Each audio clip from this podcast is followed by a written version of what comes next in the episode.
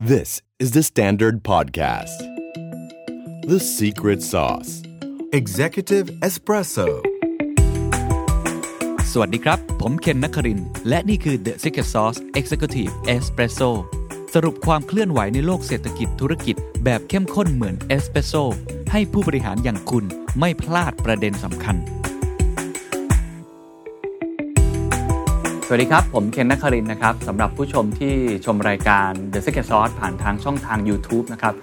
ผมมีข่าวมาแจ้งครับปี2021ครับ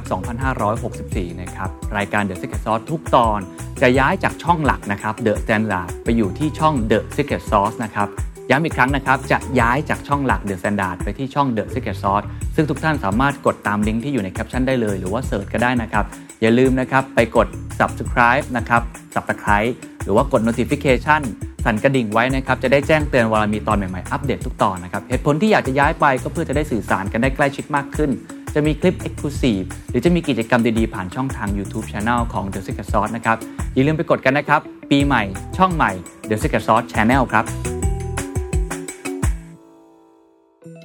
การระบาดใหม่ได้เกิดขึ้นแล้วนะครับในประเทศไทยเหตุการณ์ที่หลายคนไม่อยากให้เจอนะครับเราก็เจอแล้วจริงๆนะครับซึ่งข่าวที่เกิดขึ้นผมว่าหลายคนก็คงจะมีความตระหนกตกใจไปบ้างนะครับแต่ว่าวันนี้อยากมาชวนคุยให้เราไม่ตกอกตกใจเนาะเพราะจริงๆแล้วเหตุการณ์แบบนี้เกิดขึ้นแล้วในหลายๆประเทศนะครับประเทศอื่นๆหลายที่ก็เรียกว่า second wave หรือก็อาจจะเรียกว่าการระบาดใหม่ก็ว่ากันไปแต่ว่าโดยคอนเซปต์ในเชิงเศรษฐกิจก็คือว่ามันอาจจะเป็นลักษณะแบบตัว W คือเหมือนกำลังจะกลับมาละเศรษฐกิจเริ่มจะผ่อนคลายการล็อกดาวน์แต่ว่าเหตุการณ์ที่มันมีผู้ติดเชื้อไม่ว่าจะมาจากแรงงานต่างด้าวหรือจากตรงไหนก็ตามทีทำให้ภาวะเศรษฐกิจอาจจะกลับมาชะงักงันอีกครั้งความเชื่อมั่นอาจจะหายไปซึ่งต้องยอมรับว่าตอนนี้ประเทศไทยก็เกิดขึ้นแล้วนะครับซึ่งเป็นเหตุผลใหญ่ๆนี่อยู่ที่ตลาดค้ากุ้งเนาะจังหวัดสมุทรสาครซึ่งตอนนี้ผมคิดว่าในตัวเลขเนี่ยเราก็คงจะถ้าเราตรวจเยอะไปเรื่อยๆระดับหมื่นคนตามที่ทางสาธารณสุขแจ้งมาเนี่ยเราก็จะเห็นตัวเลขเนี้ยเติบโตไปเรื่อยๆนะครับอย่างวันนี้ที่ผมอัดเนี่ยวันจันทร์เนี่ยตัวเลขก็อยู่ที่ประมาณ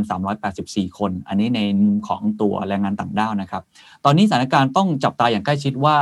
เราสามารถจะคุมอยู่หรือเปล่าภายในเนี่ยอาทิตย์2อาทิตย์นี้หรือลากยาวไปถึงปีใหม่ขึ้นไปเพราะฉะนั้นทางภาครัฐนะครับเขาคงมีมาตรการที่จะพยายามจะควบคุมให้ตรงเนี้ยมันไม่ลามไปมากกว่านี้เพราะว่าผมเห็นแล้วว่าหลายๆจังหวัดสระบุรีหรืออุตรดิตถ์เองที่ไม่ได้อยู่ใกล้สมุทรสาครก็เริ่มมีผู้ติดเชื้อที่อาจจะได้ไปสัมผัสกับกลุ่มแรงงานต่างด้าวนะครับแต่กลุ่มเขานี้เป็นคนไทยแต่ว่าไปตามต่างจังหวัดต่างๆตรงนี้ถ้าเกิดว่ามันเกิดลามไปอีกก็อาจจะเกิดอันตรายได้เพราะฉะนั้นวันนี้ที่อยากจะชวนคุยนะครับไม่ได้มาชวนคุยเรื่องแค่ระยะสั้นอย่างเดียวว่าเหตุการณ์เป็นอย่างไรแต่ว่าอยากจะมองไปข้างหน้านะครับทั้งกลางแล้วก็ยาวมากขึ้นก็คำว่า resilient ก็ต้องเริ่มกลับมามากขึ้นนะครับก็เลยอยากจะมองว่าในประเทศที่เขาเคยเกิดลักษณะแบบนี้คล้ายๆกันเลยแล้วก็เกิดอยู่ในหอพักเป็น community เหมือนกันเลยเป็นแรงงานต่างชาติเหมือนกันเขาปรับตัวยังไงเอฟเฟกต์แรงแค่ไหนสถานการณ์เขาเป็นอย่างไรรวมทั้งมองไปในอนาคตครับว่าในเชิงระยะกลางและยาวเนี่ยในโลกของการเงินนะฮะมันจะมีเทรนด์อะไรใหม่ๆที่เป็นทั้งความเสี่ยงและเป็นโอกาสบ้างก็จริงๆผมนัดคุณต้นสนสันติธานเสถียรไทยนะครับไว้ตั้งแต่ประมาณอาทิตย์2อาทิตย์ก่อนนะครับตอนนั้นพอดีก็ยังไม่เกิดเหตุการณ์โควิดนะฮะพอเกิดเหตุการณ์โควิดระบาดใหม่ก็เลยเอาอีกสมการเนี้ยมาจับอยู่ในตัวแปรนี้ด้วยก็จะได้พูดคุยกันแล้วก็ทันสถานการณ์กันมากขึ้นนะครับสวัสดีคุณต้นสนครับครับสวัสดีครับคุณเคนครับสวัสดีครับให้เล่าให้ฟังนิดนึงก่อนครับว่าสถานการณ์ที่สิงคโปร์ตอนนั้นที่เคยเกิดขึ้นมันเป็นอย่างไรมันคล้ายคลึงกับประเทศไทยแค่ไหนของเราท่านนายกบอกว่าไม่ใช่ second wave ครับให้ใช้คำว่าการระบาดใหม่ตอนนั้นสิงคโปร์เป็นยังไงฮะครับผมก็เราปลายปีนะครับตอนแรกก็หวังว่าจะไม่ต้องกลับมาคุยกันเรื่องนี้ขนาดนี้นะครับแต่ว่ามันก็เกิดขึ้นนะครับเมื่อกี้เล่าให้ฟังว่าช่วงนี้ผมไปพูดหลายที่พูดถึงปี2021เนี่ยครับก็อันหนึ่งที่ผมบอกว่าก็คือว่าเราต้องระวัง3ตัวอักษรภาษาอังกฤษนะครับตัวหนึ่งก็คือ K นะครับคือความเหลื่อมล้ำความไม่เท่าเทียมกันที่เกิดจากผลของโควิดอันนึงคือตัว L ที่ผมเรียกว่าแผลเป็นหรืออะไรที่จะเป็นการเปลี่ยนแปลงแบบถาวรแล้วก็ตัวสุดท้ายครับที่ผมย้ำเลยว่าอย่าลืมก็คือตัว W นะครับ W นี่คือการที่ว่ามันเตือนว่าเราเนี่ยยังอยู่ในช่วงของภาวะnew abnormal อยู่คือแปลว่ายังไม่ new normal นะยังไม่ new normal เราไม่พ้นเพราะเราเห็นข่าววัคซีนอะไรต่างๆเราคิดว่าแป๊บเดียวอีกใจเดียวมันจะผ่านไปแล้วแต่มันไม่แน่นะครับแล้วเหตุการณ์เราก็เห็นว่าระลอก จะ2หรือ3หรือจะเรียกว่าระบาดใหม่เนี่ยมันก็เกิดในหลายประเทศเหมือนกันนะครับก็สุดท้ายตอนนี้มันก็ในเมืองไทยเราก็เห็นมันเกิดขึ้นนะครับก็อย่างที่คุณเคนบอกมันมีความคล้ายคลึงนะครับในหลายปัจจัยเกี่ยวกับที่เคยสิงคโปร์เคยเกิดสิงคโปร์ตอนที่เกิดตอนนั้นเนี่ยก็เหมือนเป็นระลอก2ของเขาเหมือนกันนะครับในตรงที่ว่าเขาเนี่ยเอาอยู่ไปแล้วรอบนึงทีนี้รอบหลังเนี่ยเข้าใจว่าตอนนั้นทางโลกตะวันตกในทางอเมริกาทางยุโรปเริ่มแย่ลงนะครับแล้วมันมีคนกลับมาจากที่นั่นเยอะแล้วสุดท้ายมันมีการติดเชื้อมาแล้วมันเข้าไปในหอพักนะครับของแรงงานต่างด้าวซึ่งมีความเป็นอยู่ที่ค่อนข้างจะแออัดนะครับก็เลยทำให้การติดเชื้อเนี่ยเกิดขึ้นอย่างรวดเร็วมากนะครับพอเกิดขึ้นอย่างรวดเร็วมากมันก็เลยกระจายนะครับแล้วก็ด้วยความที่สิงคโปร์เนี่ยมันคือประเทศเขาเหมือนเป็นจังหวัดเดียวนะครับมันก็เลยกระจายออกมาข้างนอกค่อนข้างเยอะและด้วยความที่ตอนนั้นก็อยากจะไม่มีประสบการณ์คือกว่าจะรู้ตัวก็สักพักหนึ่งนะครับมันก็เลยค่อนข้างกระจายออกมาในคอมมูนิตี้พอสมควรนะครับก็เป็นอันนั้นนะครับคือถ้ามีจำได้จะมีช่วงหนึ่งที่สิงคโปร์อยู่ดีตัวเลขก็กระโดดขึ้นมากลายเป็นอันดับ1ของอาเซียนไปเลยในแง่ว่าติดเชื้อนะครับก็มาจากอันนี้เลยโดยหลักจนตอนหลังเนี่ยสิงคโปร์เขาก็เลยมีการแบ่งเวลาที่เขารายงานผลว่ามีคนติดเชื้อติดใหม่แต่ละวันเนี่ยเขาจะแยกว่าเป็นอันนึงก็คือว่าตัวเลขโดยรวมนะครับแล้วตัวเลขรวมเสร็จแล้วเขาจะแยกไม่ดูว่าเป็นที่อยู่ในดอมที่หอพักเนี่ยกี่คนนะครับแล้วก็ที่อยู่ในข้างนอกที่เขาเรียกว่าอยู่ในคอมมูนิตี้คืออยู่ในคนที่ไม่ได้อยู่ในดอมเนี่ยเท่าไหร่นะครับเราก็จะเห็นว่าพอผ่านไปสักช่วงนึงเนี่ยพวกตัวเลขข้างนอกในคอมมูนิตี้เนี่ยมันจะน้อยลงมากคือคนปกติเนี่ยก็แทบจะไม่มีการติดเชื้อเลยนะครับโรงเรียนก็เริ่มมาเปิดละแล้วก็ลูกผมก็ไปโรงเรียนได้ผมก็ใช้ชีวิตปกตินะครับแต่ว่าในดอมตัวเลขก็ยังสูงอยู่เพราะว่าเขาก็เหมือนกักบริเวณให้คนที่ติดเชื้อเนี่ยอยู่ในแอเรียที่ปิดในการหมดตรงนั้นก็เป็นแนวทางในการดำเนินงานครับแต่ว่าเขามีการเทสหนักมากที่เพิ่มยิ่งชัดเจนมากเลยคือพอมีเคสในดอมเนี่ยเขามีการเพิ่มเรียกว่าtesting เนี่ยอย่างหนักมากนะครับจนสุดท้ายเนี่ยผลที่ล่าสุดเพิ่งออกมาเขาเทสไป 300,000 กว่าคน 300,000 กว่าคนนี่ไม่ใช่แค่ในดอมหรือว่าเฉพาะในดอมอย่างเดียวครับมาคอมมูนิตี้ข้างนอกด้วยมั้ยเฉพาะในดอมครับเฉพาะในดอมก็คล้ายๆกับประเทศไทยตอนนี้เนาะแล้วก็ค้นพบว่าตัวเลขตอนนั้นบอกว่า 300,000 กว่าคนเนี่ยประมาณ47คนมีติดเชื้อนะครับโอ้ก็ถือว่าเป็นสัดส่วนที่น้อยมากนะจาก 347% ครับโทษที 47% โอ้คล้ายๆบ้านเราตรวจไป 1,000 กว่าคนเมื่อวันเสาร์ก็ปรากฏว่าติดประมาณ 44% เหมือนกัน500กว่าคนใช่คล้ายๆกันเพราะฉะนั้นถ้าเรทที่สูงเนี่ยมันก็มีการมันเป็นการชี้ให้เห็นอย่างหนึ่งว่ามันยังมีการติดเชื้อที่เรายังไม่เห็นอีกเยอะนะครับถ้าไอ้ตัวเลขที่เทสและเป็นบวกเยอะเนี่ยอันนี้ก็เราต้องเทสหนักมากเพราะฉะนั้นผมว่าอันนึงเลยที่ชัดเลยคือว่ามาตรการทางด้านสาธารณสุขเนี่ยก็คือตอนนี้สกัดไฟนะครับสกัดไฟป้องกันไฟไม่ให้ลามซึ่งก็คือว่าจำเป็นที่จะต้องมีการเทสขนาดหนักมีการกักบริเวณนะครับมีการระวังตัวเพื่อหลายๆอย่างที่ทำเนี่ยในสมุทรสาครเนี่ยก็คงเป็นสิ่งที่จำเป็นแต่ว่าก็ต้องยอมรับครับว่าอันนี้คือจุดที่มันจะแตกต่างจากของไทยกับสิงคโปร์ของไทยเราประเทศใหญ่กว่าเยอะนะครับเราไม่รู้ว่าสุดท้ายแล้วมันกระจายไปที่อื่นมากน้อยแค่ไหนเพราะเราก็เริ่มเห็นแล้วว่าจังหวัดอื่นๆมันก็เริ่มมีติดเชื้อเหมือนกันนะครับแล้วของในแง่กรณีของสิงคโปร์เนี่ยผมว่าสักพักหนึ่งเขาค้นพบว่าคล้ายๆไอ้ patient zero หรือคนไข้จุดต้นตอเนี่ยมาจากไหนนะครับแล้วเขาก็เริ่มจะได้คอนเทนต์ถูกว่าตรงไหนเป็นจุดที่น่าระวังที่สุดของไทยผมไม่แน่ใจอาจจะตามข่าวผมยังรู้สึกเข้าใจว่ายังไม่ได้เจอว่าเริ่มต้น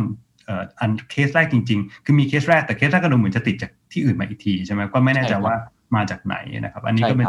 อันที่ต้องหาต้นตอให้เจอนะครับเราเรียนรู้อะไรได้บ้างครับจากการจัดการโรคระบาดใหม่หรือว่า second wave ของสิงคโปร์ครับประเทศไทยควรจะถอดโมเดลมายังไงตอนนี้เท่าที่ดูประเทศไทยก็พยายามจะจำกัดพื้นที่เนาะแล้วก็ทำให้มันหมดไปภายใน 2-4 อาทิตย์นี้ให้ได้จับคนมาตรวจให้เยอะที่สุดจับคนเข้าโรงพยาบาลรักษาให้มากที่สุดเรามีอะไรที่จะเรียนรู้จากสิงคโปร์ได้ครับหรือว่าสถานการณ์สิงคโปร์ตอนนี้มันน่าจะโอเคแล้วถูกไหมครับครับตอนนี้โอเคแล้วครับก็ผมคิดว่ามี3ก้อนใหญ่ๆนะครับ3ส่วนแรกคือเรื่องของนโยบายสาธารณสุขนะครับซึ่งก็คือเรื่องของการป้องกันสกัดไฟไม่ให้ลามการทำเทสแบบมหาศาลมากๆนะครับเพื่อให้ค้นพบว่าต้นตอมาจากไหนเพื่อรู้ว่าต้องกักบริเวณแค่ไหนมันกระจายออกไปแล้วแค่ไหนนะครับอันนั้นอันดับแรกเลยที่จำเป็นต้องทำนะครับต่อมานอกจากนั้นเนี่ยผมว่าก็อาจจะต้องมีการคิดถึงเรื่องของผมเคยพูดไว้เป็น area based policy อันนี้จะเป็นสิงคโปร์แต่ว่าไม่เชิงสิงคโปร์อย่างเดียวผมดูจากประเทศอื่นประกอบด้วยนะครับเพราะว่าสิงคโปร์เนี่ยมัน area based มันทำมากไม่ได้เพราะมันจังหวัดเดียวใช่ไหมครับแต่ว่า area based ก็คือว่าจะต้องคิดแล้วว่าบางประเทศอย่างจีนเนี่ยหรือไม่นิวซีแลนด์เขาจะมีว่าคิดว่า แต่ละโซนเนี่ยมันอันตรายแค่ไหนเสี่ยงแค่ไหนแล้วแต่พื้นที่อาจจะเป็นสีเขียวสีเหลืองสีแดงนะครับหรือเป็นตัวเลขก็ได้1 2 3นะครับแล้วก็จะมีคล้ายๆไกด์ไลน์คร่าวๆเลยว่าถ้าคุณเป็นพื้นที่สีแดงเนี่ยมันต้องปิดโรงเรียนต้องปิดอันนู้นต้องปิดอันนี้ต้องปิดนะถ้าพื้นที่สีเหลืองอาจจะปิดไม่มากเท่านะครับอาจจะไม่รุนแรงเท่าเป็นไกด์มาแน่นอนต้องมีความยืดหยุ่นนะครับปรับไปตามสถานการณ์ได้แต่น้อยถ้ามีไกด์ไลน์คร่าวๆเนี่ยผมว่าคนก็จะพอเข้าใจและพอเดาได้คนก็จะไม่แตกตื่นมากนะเพราะพอเข้าใจว่าพื้นที่เราเป็นพื้นที่สีเหลืองโอเคเพราะฉะนั้นมันจะประมาณนี้ที่เราต้องระวังนะครับพื้นที่ประมาณของเราเป็นสีแดงงั้นเราต้องระวังตัวหนักทุกอย่างปิดนะครับมันก็จะมีความชัดเจนขึ้นผมว่าการสร้างเฟรมเวิร์คนี้ก็สำคัญแล้วก็ที่ต้องมาควบคู่กับสาธารณสุขก็คือด้านของเศรษฐกิจนะครับอันนี้ชัดเจนคือทางเศรษฐกิจเนี่ยก็จะมีการให้มาตรการกระตุ้นแบบที่ผมเคยเรียกคล้ายๆว่าสมาร์ทบอมคือว่าไม่ได้ยิงเป็นบาซูก้าที่ไปทั่วทุกที่นะครับแต่ว่าให้กระจุกไปตรงจุดที่คนเดือดร้อนที่สุดนะครับคนที่เปราะบางที่สุดเช่นจังหวัดที่เป็นสีแดงนะครับที่เปราะบางที่สุดเนี่ยก็จะได้รับนโยบายมาตรการเยียวยามากกว่าที่อื่นนะครับเป็นพิเศษนะครับพวกร้านค้าที่ต้องปิดไม่ใช่ความผิดเขาทั้งหลายนะครับพวกนี้เนี่ยก็จะต้องเอางบพวกนี้มาใส่นะครับตรงนี้ผมว่าก็ต้องเอาข้อมูลที่เราใช้สะสมมาเราทำมาทั้งมีทั้งเราไม่ทิ้งกันใช่ไหมครับเรามีทั้งคนละครึ่งพวกเนี้ยเป็นประโยชน์จริงๆแล้วประโยชน์ที่มากที่สุดมันผมไม่ใช่การกระตุ้นระยะสั้นแต่เป็นการสร้างฐานข้อมูลถ้าเรามีฐานข้อมูลแล้วเนี่ยกับพวกร้านค้าทั้งหลายที่บางทีเราเมื่อก่อนเราจะไม่รู้อยู่ที่ไหนเนี่ยนะครับที่อยู่นอกระบบเนี่ยตอนนี้เราสามารถอันนี้มาใช้ช่วยเยียวยาเขาให้แม่นยำมากขึ้นได้เนี่ยจะดีมากครับอันนี้ก็เป็นมี3ข้อนะครับเทสมหาศาลซึ่งตอนนี้ผมว่าภาครัฐไทยก็เริ่มแล้วเราเห็นแผนชัดเจนแล้วเขาพยายามจะเทสให้มากที่สุดเท่าจะเป็นไปได้นะครับอันที่2คือ area based policy ผมได้ดูแถลงการณ์ของปลัดกระทรวงสาธารณสุขเขาก็มีเป็นพื้นที่จังหวัดให้เห็นว่าหอพักตรงนี้สีแดงสีเหลืองแล้วก็การเป็นโซนๆก็เริ่มเห็นทิศทางมากขึ้นอันที่3เนี่ยอันนี้ที่หลายคนกังวลครับเพราะว่ายังไม่ค่อยเห็นแนวโน้มว่าจะกระตุ้นยังไงให้ถูกจุดเพราะว่าอย่างสมมุติเราดูที่พื้นที่สมุทรสาครที่ตอนนี้ตลาดมหาชัยก็เงียบเหงาเหมือนกันเนี่ยอันนี้ผมยังไม่แน่ใจนะครับแล้วก็เชื่อว่าหลายๆภาคส่วนก็พยายามกระตุ้นตรงนี้ผมฟังนักเศรษฐศาสตร์ 2-3 คนในรายการเดอะสแตนดาร์ดเวิลด์เขาก็พูดเรื่องประมาณนี้พอสมควรทีเดียวก็ต้องรอว่าจะมีการประชุมกนง.วันพุธนี้นะครับของแบงก์ชาติเองหรือว่าทางคลังเนี่ยก็คงต้องมีมาตรการออกมาแต่คุณต้นสนมองว่ายังไงก็ตามเนี่ยควรจะมีมาตรการที่เป็นสมาร์ทบอมเกิดขึ้นถ้ามันเหตุการณ์มันรุนแรงไปมากกว่านี้ถูกไหมครับแน่นอนเลยครับผมกลัวอย่างหนึ่งคือผมกลัวว่าคนจะไปคิดว่าตอนนี้ต้องเอาเรื่องสาธารณสุขก่อนเพื่อเรื่องเศรษฐกิจไปนั่งข้างหลังก่อนไปพักก่อนแป๊บนึงแต่ผมว่ามันตรงกันข้ามเลยผมว่ามันต้องมาควบคู่กันยิ่งเราเข้มข้นทางสาธารณสุขการปิดเมืองหรือการล็อกดาวน์มากเนี่ยเราต้องยิ่งเพิ่มความเข้มข้นทางมาตรการทางกระตุ้นทางเศรษฐกิจแต่กระตุ้นไม่ใช่กระตุ้นแบบให้ไปเที่ยวหรือว่ากระตุ้นให้ออกมาใช้จ่ายแน่นอนนะครับแต่เป็นกระตุ้นในแง่เยียวยาคนที่ถูกกระทบนะครับอันนี้สำคัญแล้วมันไปผูกกันด้วยครับคุณเคนคือว่ามันมีประเด็นสุดท้ายอันนึงที่ถ้าดูจากศึกษาจากสิงคโปร์เนี่ยที่สำคัญก็คือว่ามันเป็นโจทย์เรื่องเกี่ยวกับแรงงานต่างด้าวนะครับซึ่งก็ต้องยอมรับคือสิงคโปร์เองเขาก็ค้นพบเหมือนกันว่าสุดท้ายแล้วเหมือนเขามันเป็นโจทย์เป็นแผลใหญ่เป็นเปิดแผลอันหนึ่งของเขาเหมือนกันว่าความเป็นอยู่และการที่ดูแลแรงงานต่างด้าวเนี่ยดีพอหรือยังนะครับผมว่านะก็มันก็เป็นโจทย์ที่มันมากับประเทศไทยเหมือนกันเพราะว่าสุดท้ายแล้วเนี่ยเราจะต้องดูแลเขาให้ดีคือสิ่งที่น่ากลัวที่สุดเนี่ยหรือสิ่งที่ยากที่สุดเนี่ยคือสิ่งที่รัฐมองไม่เห็นนะครับคือเมื่อก่อนเรามีปัญหาเรื่องแรงงานนอกระบบนั่นคือส่วนที่รัฐมองไม่เห็นว่าจะช่วยเขายังไงไม่รู้เขาอยู่ที่ไหนและเป็นอย่างไรอันนี้ก็เหมือนกันคือแรงงานที่เป็นแรงงานต่างด้าวที่รัฐไม่รู้ว่าอยู่ที่ไหนและเป็นอย่างไรบางทีอาจจะพูดภาษาไม่ได้ด้วยซ้ำเนี่ยตรงนี้ครับจะเป็นจุดที่จะต้องพยายามช่วยกันแก้ปัญหานะครับต้องมี task force ต้องมีกลุ่มที่ set up ขึ้นมาที่พูดภาษาได้อะไรได้เพราะคนส่วนใหญ่พวกนี้ผมเข้าใจส่วนใหญ่ไม่ได้พึ่งพารัฐมากนักนะครับเขาจะมี community ที่เขา support กันเองเราต้องพยายามดึงให้คนที่อยู่เหมือนนอกระบบเนี่ยเข้ามาอยู่ในระบบมากขึ้นนะครับซึ่งมันแปลว่าอะไรอันนี้ที่สิงคโปร์ทำก็คือว่ามีการให้ค่ารักษานะครับมีการให้เขาไม่เสียงานไม่ตกงานนะครับมีการชดเชยค่าต่างๆเพราะฉะนั้นการที่เขาแสดงตัวว่าเขาป่วยเขามีอะไรออกมาเนี่ยถึงเวลาแล้วเขาได้รับการซัพพอร์ตเขาได้รับการช่วยเหลืออันนี้สำคัญมากในเกาหลีใต้ผมเข้าใจว่ามีด้วยซ้ำไปว่ามีคล้ายๆนิรโทษกรรมด้วยซ้ำว่าถ้าคุณเข้าประเทศมาผิดวิธีเนี่ยนะครับในช่วงนี้เราจะไม่เอาผิดนะขอให้แสดงตัวออกมานะครับเพราะว่าการที่คนไม่แสดงตัวออกมาเนี่ยถึงเวลาเราจะยิ่งตามแกะรอยไม่เจอนะครับการที่เขาแสดงตัวออกมาแล้วเขารู้ว่ามันเป็นที่ปลอดภัยของเขาที่เขาออกมาได้เนี่ยมันจะช่วยสกัดการระบาดได้ด้วยนะครับเพราะฉะนั้นไอ้เรื่อง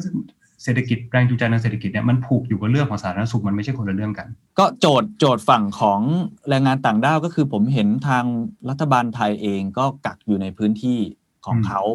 แล้วก็เนื่องจากเขาเป็นกลุ่มผู้ใช้แรงงานที่อายุยังน้อยเนาะแล้วก็สุขภาพดีมากเพราะฉะนั้นเขาไม่ได้แสดงอาการอะไรเลยนะครับสิ่งที่เขาทำก็คือให้เขาอยู่ในพื้นที่ตรงนั้นแล้วก็ส่งข้าวส่งน้ำส่งอาหารให้แล้วก็กักเนี่ยประมาณ 2-4 อาทิตย์แต่ว่าโจทย์อื่นๆที่คุณต้นสนพูดเนี่ยผมยังไม่แน่ใจเหมือนกันไม่ว่าจะเป็นค่ารักษาพยาบาลหรืออะไรคิดว่าคงมีการส่งทีมแพทย์ไปช่วยดูแลตรงนั้นแต่ว่าในระยะยาวเนี่ยก็ผมว่าก็เป็นการเปิดแผลให้เห็นนะครับว่าเรามีกลุ่มแรงงานต่างด้าวที่เยอะมากจริงๆแล้วก็เป็นกลุ่มกำลังหลักด้วยนะกำลังสำคัญมากๆของเนี่ยประเทศไทยเองในหลายๆบริษัทก็คงต้องดูกันต่อไปว่าจะเป็นอย่างไรแต่ว่าสรุปแล้วในเชิงเศรษฐกิจนะครับถ้ามองไปเนี่ยคุณต้นสนบอกว่าจะระบาดใหม่หรือจะ second wave จริงๆคำเหล่านี้ไม่ได้ต่างกันมากแม้ว่าเป็นคำอธิบายมาจากฝั่งภาครัฐว่าเหตุผลที่ในเชิงวิชาการของหมอคือใช้คำว่า second wave เขาอาจจะรู้สึกว่ามันไม่ได้เป็นในทางนั้นนักเพราะว่ากลุ่มที่ติดเชื้อใหม่เนี่ยมันไม่ได้เกี่ยวข้องกับคลื่นระลอกแรกเลยมันจบไปนานแล้วถูกไหมฮะจบไปนานแล้วอันนี้มาอีกอันใหม่เพราะฉะนั้นก็เลยพยายามจะเก็บตัวเลขชุดใหม่เขาเลยเรียกว่าการระบาดใหม่ทีนี้ในแง่ของเศรษฐกิจเนี่ยคิดว่ายังไงจะเป็นระลอกไหนคิดว่าน่าจะคล้ายๆกันถูกไหมฮะสิงคโปร์ก็มีการใช้คำยังไงฮะแล้วเขาจัดการกับเรื่องนี้ยังไงครับเศรษฐกิจ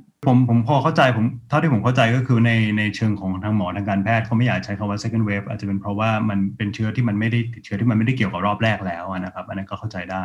แต่ว่าแน่นอนในเชิงเศรษฐกิจเนี่ยมันก็คือ second wave นั่นแหละมันก็คือการโดนคลื่นอีกระลอกนึงจริงผมเคยเขียนบทความมันเหมือนแผ่นดินไหวแล้วมันมีตามมาอีกกันนะครับชอบมันเป็นอะไรอย่างนั้นซึ่งจะจริงๆมันไม่จำเป็นต้องมาจากโรคเลยก็ได้มันมาจากปัญหาเรื่องการเงินมาจากช็อคอย่างอื่นก็ได้แต่ว่ายังไงก็ตาม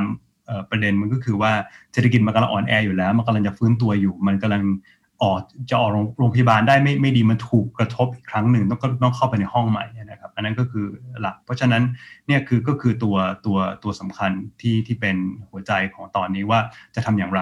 และตอนนี้ในรอบนี้เนี่ยมันเป็นรอบที่เราอาจจะไม่ได้มียาเท่ากับเมื่อก่อนแล้วนะครับถ้าเปรียบเทียบกับเศรษฐกิจคือว่าตอนนั้นเราอัดบาซูก้าได้เต็มที่ว่ายิงได้เต็มที่เลยไม่จำกัดแต่ตอนเนี้ย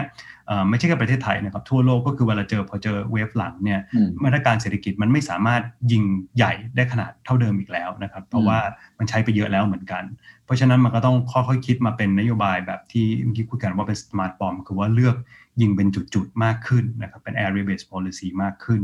พวกเน็ตที่เพื่อจะกระตุ้นบางส่วนเพื่อให้เขาสามารถไปได้นะครับโดยที่ไม่ใช้กระสุนมากเกินไปต้นยิงให้แมนคือเท่าที่ดูในต่างประเทศนะครับเวลาเขาเกิด second wave นะครับทิ้งช่วงไปสักพักอย่างเนี้ยเศรษฐกิจที่เป็นแบบหลายคนกังวลก็คือรูป W แล้ว Double Dip เนี่ยมันกระทบเยอะแค่ไหนแล้วถ้าคุณต้นสนลองประเมินของไทยดูเนี่ยเอาเท่าตัวเลขที่เรามีอยู่ประมาณเนี้ยมันจะกระทบเยอะไหมเพราะว่าโอ้โหมันมาในช่วงที่คนกำลังจะจับจ่ายใช้สอยพอดีเนาะกำลังซื้อกำลังจะเริ่มกลับมาในช่วงนี้ปาร์ตี้ต่างๆอะไรในเมืองไทยเนี่ยกำลังเริ่มที่จะเรียกว่าโผล่ขึ้นเหนือน้ำได้พอดีอ่ะแต่อย่างนี้ก็ผมก็ไม่แน่ใจว่าจะเป็นยังไงคุณต้นสนประเมินยังไงครับแต่อาจจะลองมีเคสในต่างประเทศก็ได้ว่าเวลาเขาเกิด second wave เขาเป็นยังไงแล้วในไทยถ้าดูสถานการณ์มันจะร้ายแรงเหมือนกับประเทศอื่นๆไหมครับเท่าที่ดูตัวเลขการศึกษาต่างๆนะครับหลายประเทศที่มี second wave เนี่ยสิ่งที่เขาค้นพบผมว่าใจ IMF ก็มีทำ study ออกมาล่าสุดน่าสนใจคืออันที่หนึ่งก็คือว่าเขาบอกว่าส่วนใหญ่การปิดรอบหลังเนี่ยปิดเมืองจำปิดไม่รุนแรงเท่ากับรอบแรกนะครับเพราะรอบแรกเนี่ยก็เหมือนเป็นบาซูก้าแบบหนึ่งเหมือนกันคือปิดแบบชะงักเลยปิดทุกอย่างนะครับแต่ว่าพอรอบหลังเนี่ยจะปิดเป็นแบบสมาร์ทบอมมากขึ้นคล้ายๆที่เราทำนั่นแหละคือว่าเป็นจุดๆนะครับแล้วจะปิดไม่กว้างเกินไปไม่เป็นแผลกว้างเกินไปเพราะฉะนั้นส่วนใหญ่แล้วเนี่ยผลกระทบทางเศรษฐกิจรอบหลังเนี่ยจะไม่แรงเท่ากับรอบแรกนะครับอีกเหตุผลหนึ่งที่ระลอกหลังไม่แรงเท่ารอบแรกเนี่ยเพราะว่าส่วนใหญ่เนี่ยมันเรื่องของการติดเชื้ออาจจะสูงแต่เรื่องของอัตราคนเสียชีวิตเนี่ยต่ำลงเยอะมากนะครับอันนึงที่เราเห็นเนี่ยก็คือว่าในโควิดเนี่ยช่วงหลังเนี่ยการเสียชีวิตน้อยลงมากแล้วก็เรื่องคนจะล้น capacity ของโรงพยาบาลเนี่ยไม่ค่อยเป็นประเด็นเท่าไหร่นะครับในหลายประเทศไม่เหมือนรอบแรกตอนนั้นที่เราจะเห็นภาพน่ากลัววิดีโอน่ากลัวใช่ไหมครับตอนหลังไม่มีแล้วนะครับน้อยลงมากเลยพวกนั้นเพราะฉะนั้นถ้ามันไม่ถึงขั้นว่ามันล้นโรงพยาบาลล้น ICU ล้นเครื่องช่วยหายใจไม่พออุปกรณ์แพทย์ไม่พอนะครับไม่ได้ไปถึงจุดที่มัน critical อย่างนั้นในเรื่องสาธารณสุขเนี่ยการปิดมันก็ไม่ต้องรุนแรงเท่าพ พอมันไม่ต้องรุนแรงเท่าเนี่ยส่วนใหญ่แล้วผลทางเศรษฐกิจมันก็น้อยกว่าผมรู้สึกมีการศึกษาของใครผมจำไม่ได้เหมือนกันในยุโรปเขาบอกว่ารอบละลอกหลังเนี่ยผลกระทบทางเศรษฐกิจเนี่ยน้อยกว่ารอบแรกประมาณครึ่งนึงเลยโอเคงั้นก็ต้องลองดูกันต่อไปแต่อย่างน้อยที่สุดครับก่อนที่เราจะไปอยู่ระยะยาวก็คือตัว K กับตัว L เนาะเวลาเจอตัว W เนี่ยภาคธุรกิจภาคผู้ประกอบการควรจะปรับตัวอย่างไรดีครับควรจะมีความ resilient แค่ไหนควรจะมีการทำ worst case scenario ไว้ยังไงแล้วกลับมาดูสภาพคล่องของตัวเองอย่างไรดีอย่างที่คุณต้นสนบอกว่าไม่แน่สถานการณ์หลังจากนี้มันจะอาจจะอยู่ใน new abnormal ไปอีกสักพักก่อนที่เราเจอวัคซีนเนี่ยอันนี้อาจจะให้คำแนะนำอีกสักครั้งหนึ่งครับครับสำคัญมากเลยครับอันนี้เพราะว่าเรื่องวัคซีนนะครับแม้แต่วัคซีนเองเนี่ยก่อนที่จะมีข่าวเนี่ยผมก็รู้สึกว่ามันก็มีเรื่องหลายอันที่ต้องระวังเพราะว่าหลายอย่างเรายังไม่รู้ด้วยว่าเรื่องของมันมี side effect อะไรยังไงช่วงนี้ก็มีข่าวเหมือนกันว่ามันก็มีกลุ่มบางกลุ่มที่แพ้นะครับตัวนี้อยู่แล้วที่มันก็มี 2-3 อันที่ไม่ค่อยชัดเกี่ยวกับวัคซีนอีกอันนึงก็คือเรื่องว่ามันรักษาได้มันสร้างภูมิคุ้มกันนานแค่ไหนนะครับผมเข้าใจว่าที่ว่า 90% 90% เนี่ยมันเป็นช่วงระยะแบบอาจจะประมาณ3 เดือนอะไรอย่างนี้มันไม่รู้มันทั้งปีหรือเปล่าที่มันต้องฉีดกี่ครั้งนะครับแล้วก็มีอีกประเด็นหนึ่งก็คือว่ามันยังไม่แน่ชัดด้วยว่าคนที่ฉีดแล้วเนี่ยแล้วเหมือนกับไม่เป็นเนี่ยแพร่เชื้อได้หรือเปล่าอันนี้เป็นโจทย์ใหญ่อันนึงเพราะว่าบางคนบอกว่าอาจจะฉีดแล้วไม่มีอาการแต่อาจจะยังแพร่เชื้อได้อยู่นะครับเพราะฉะนั้นมันมีโจทย์หลายอันมากที่มันแปลว่าต่อให้วัคซีนมาแล้วเนี่ยและฉีดไปได้เยอะแล้วเนี่ยถ้าพวกนี้ยังไม่ชัดเจนเนี่ยมันก็ยังเป็นความไม่แน่นอนอยู่นะครับถามว่าธุรกิจจะทำอย่างไรผมว่ามี2อันใหญ่ๆนะครับที่ต้องคิดให้ดีผมบอกเป็นตัว R ทั้งคู่อันแรกคือคิดเรื่อง risk management คือการบริหารความเสี่ยงอันนี้สำคัญมากนะครับในยุคนี้ที่ผมเคยบอกว่าอยู่รอดอยู่เป็นอยู่ยืนตอนนี้ครับอยู่เป็นจะเป็นจุดสำคัญมากๆเลยนะครับว่าเราต้องมีการบริหารความเสี่ยงที่ดีซึ่งแปลว่าอะไรแปลว่าเราต้องคิดถึงคำว่าการกระจายความเสี่ยงหรือ diversification อย่างดีๆเลยคือว่าถ้าเราส่งออกนะครับเราก็จะอยากส่งออกหลายตลาดอย่าไปกระจุกอยู่ในตลาดใดตลาดหนึ่งถ้าเรามีหลายธุรกิจนะครับทำได้หลายอย่างเราก็พยายามจะกระจายธุรกิจหลายๆอย่างอย่าไปให้มันกระจุกอยู่ในธุรกิจเดียวมีการ diversification หลายๆอย่างจะเห็นว่าแม้แต่ธุรกิจพวกอย่างโรงแรมอย่างอะไรเนี่ยครับเขาก็จะมีการทำ diversification ว่าไปทำทางอาหารได้ไหมไปทำทางเรื่องการสอนอย่างอื่นด้วยได้ไหมมีกระจายธุรกิจหลายๆอย่างผมว่าการกระจายเนี่ยก็จะมีความสำคัญมากความเสี่ยงทีนี้อันนี้ R ตัวแรก risk management ที่ R ตัวที่สองผมว่าก็คือการสร้าง resilience นะครับภายในองค์กรคือสุดท้ายเนี่ยไอ้ risk management มันคือเรื่องยุทธศาสตร์เนาะมันทำได้กับทั้งองค์กรแต่สุดท้ายคนเราเนี่ยครับการอยู่กับความไม่แน่นอนการที่ต้องเปลี่ยนไปเปลี่ยนมานึกว่าเราจะพ้นแล้วเราทำธุรกิจเหมือนเดิมแล้วสุดท้ายมันถูกถอยกลับไปเนี่ย2 ก้าวหรือ9 หนึ่งเนี่ยมันมีผลกับจิตใจค่อนข้างเยอะนะครับผมเปรียบเทียบมันเหมือนกับว่าเราเป็นเครื่องบินที่กำลังบินผ่านช่วง turbulence นะครับหรือช่วงที่ตกหลุมอากาศนะครับสำคัญมากเลยที่จะมีการให้การสื่อสารที่ดีนะครับกัปตันต้องประกาศบอกว่าเรากำลังจะเข้าตกหลุมอากาศนะขอให้นั่งรัดเข็มขัดนะครับแต่ไม่ต้องกังวลนะเพราะว่าเราจะผ่านอันนี้ไปได้ตรงนี้นะครับเราจะทำอย่างนี้อย่างนี้อย่างนี้มันจะยาวเท่านี้15 นาทีอะไรก็แล้วแต่ถ้าไม่ทำอย่างนั้นถ้าการสื่อสารไม่ดีเนี่ยในองค์กรสุดท้ายแล้วเนี่ยต่อให้ risk management ดีเนี่ยคน1จะเหมือนในเครื่องบินนะครับคือว่าไม่ได้ระวังตัวก็อาจจะล้มระเนระนาดเลยพอเกิดหลุมอากาศที2คือไม่มีกำลังใจทำงานเพราะว่าไม่รู้ว่ามันจะรอดไปเมื่อไหร่หรือเครื่องบินจะตกไหมเนี่ยใช่ไหมครับเพราะฉะนั้นการสื่อสารภายในองค์กรการช่วยคนให้รู้สึกว่าผู้นำเข้าใจว่าปัญหามันคืออะไรนะครับแล้วก็เห็นใจทุกคนแล้วก็จะช่วยพยุงทุกคนไปด้วยกันเนี่ยผมว่านี่มันสำคัญมากที่มันจะต้องมาควบคู่กับเรื่องของ risk management ครับ 2R นะครับ risk management กับ resilience นะครับซึ่ง resilience เนี่ยหัวใจอย่างหนึ่งคือผู้นำต้องสื่อสารให้เห็นว่าสถานการณ์เป็นอย่างไรเราตกหลุมอากาศไปแล้วนะครับพ้นออกมาแล้วอาจจะตกหลุมอากาศได้อีกครั้งนะฮะก็ต้องพยายามที่จะยืดหยุ่นกับตัวเองล้มแล้วลุกขึ้นมาให้ได้ไวด้วยนะครับคำถามสุดท้ายครับอาจจะให้กำลังใจคนไทยนิดนึงครับจากผู้ที่เคยเจอ second wave หรือการระบาดใหม่มาก่อนฮะตอนที่ใช้ชีวิตอยู่ที่สิงคโปร์เนี่ยแน่นอนว่าหลายคนก็ใช้คำว่าเหนื่อยนะเพราะอุตส่าห์ผ่านมาได้แล้วแต่มันเจออีกครั้งเนี่ยบางทีกำลังใจก็อาจจะหมดเหมือนกันผมได้คุยกับคุณต้นสนช่วงเวลานั้นคุณต้นสนก็แอบเซ็งเหมือนกันเพราะว่านึกว่าหลายอย่างจะกลับมาแล้วตอนนี้คนไทยก็แม้ว่าอาจจะยังไม่ได้ลุกลามใหญ่โตขนาดนั้นแต่หลายคนความเชื่อมั่นนะครับกำลังใจพลังใจต่างๆเนี่ยก็อาจจะเริ่มถดถอยลงอยากให้คุณต้นสนเล่าให้ฟังในฐานะคนที่ผ่านมาก่อนให้กำลังใจกันนิดนึงครับครับก็เป็นโจทย์ที่ตอนนั้นก็ยอมรับว่ายากนะครับแต่สุดท้ายก็ ตอนนี้ก็พูดได้ครับว่าสุดท้ายคืออย่างที่เขาบอกว่า this too shall pass นะครับก็คือว่าสุดท้ายมันก็จะผ่านไปเช่นกันนะครับแล้วก็ผมเองก็พยายามใช้ตอนที่มันออกไปไหนไม่ได้ทำอะไรไม่ได้เนี่ยพยายามศึกษาพยายามทำอะไรเพิ่มใช้เวลาตรงนั้นให้เป็นประโยชน์นะครับเพราะฉะนั้นผมว่ามันก็มีโอกาสที่อย่างเมื่อกี้ที่เราพูดเรื่องชื่อ task force กัน emerging stronger ก็คือว่า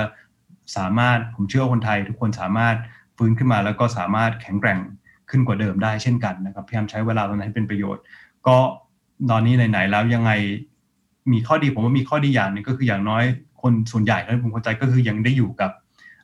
แม้จะมีการปิดเมืองมีอะไรบ้างเนี่ยก็ยังได้อยู่กับครอบครัวได้อยู่กับเพื่อนฝูงได้อยู่กับอะไรนะครับไม่ได้ถึงกับถูกแยกไปอย่างไปแยกกระจายกันไปคนละที่คนละทางนะครับนั่นเป็นข้อดีของประเทศไทยด้วยที่ส่วนใหญ่ก็อยู่ด้วยกันเพราะฉะนั้นผมว่าตรงนั้นเนี่ยก็เป็นสิ่งที่ดีนะครับมันทำให้อย่างน้อยเรามีกำลังใจแล้วเราก็ซัพพอร์ตได้หาคนซัพพอร์ตกันละกันเพราะสุดท้ายแล้วผมว่าซัพพอร์ตเน็ตเวิร์กเนี่ยครับคนที่จะช่วยการเวลาล้มเนี่ยเพื่อนจริงครอบครัวจริงเนี่ยจะเป็นสิ่งที่สำคัญมากครับแล้วก็เนี่ยเราก็ช่วยช่วงข้ามปีด้วยกันนะครับอาจจะขอแนะนำอันนึงที่ผมคิดว่าจะทำอยู่เหมือนกันนะครับอันนี้ไม่รู้ว่าคนอื่นจะใช้หรือเปล่าก็คือผมเพิ่งพยายามจะทำหนังสือครับเป็นเหมือนหนังสือรวบรวมรูปตลอดมา2020นะครับกำลังเตรียมทำอยู่จริงๆผมจะเตรียมทำอันนี้อาจจะประกาศโดยที่ตัวเองทำไม่เสร็จนะคือการจะทำให้คุณพ่อคุณแม่กับผมกับคุณพ่อแม่ภรรยาเพราะว่าคุณปู่คุณย่าคุณตาคุณยายเขาไม่ได้เจอหลานเลยทั้งปีนะครับ1ปีเลยทางงานเพราะเขาพ้นเด็กก็โตไปเยอะแล้วเหมือนกันก็อยากจะทำให้เขาเห็นซึ่งเดี๋ยวต้องรีบทำให้เสร็จแต่ว่า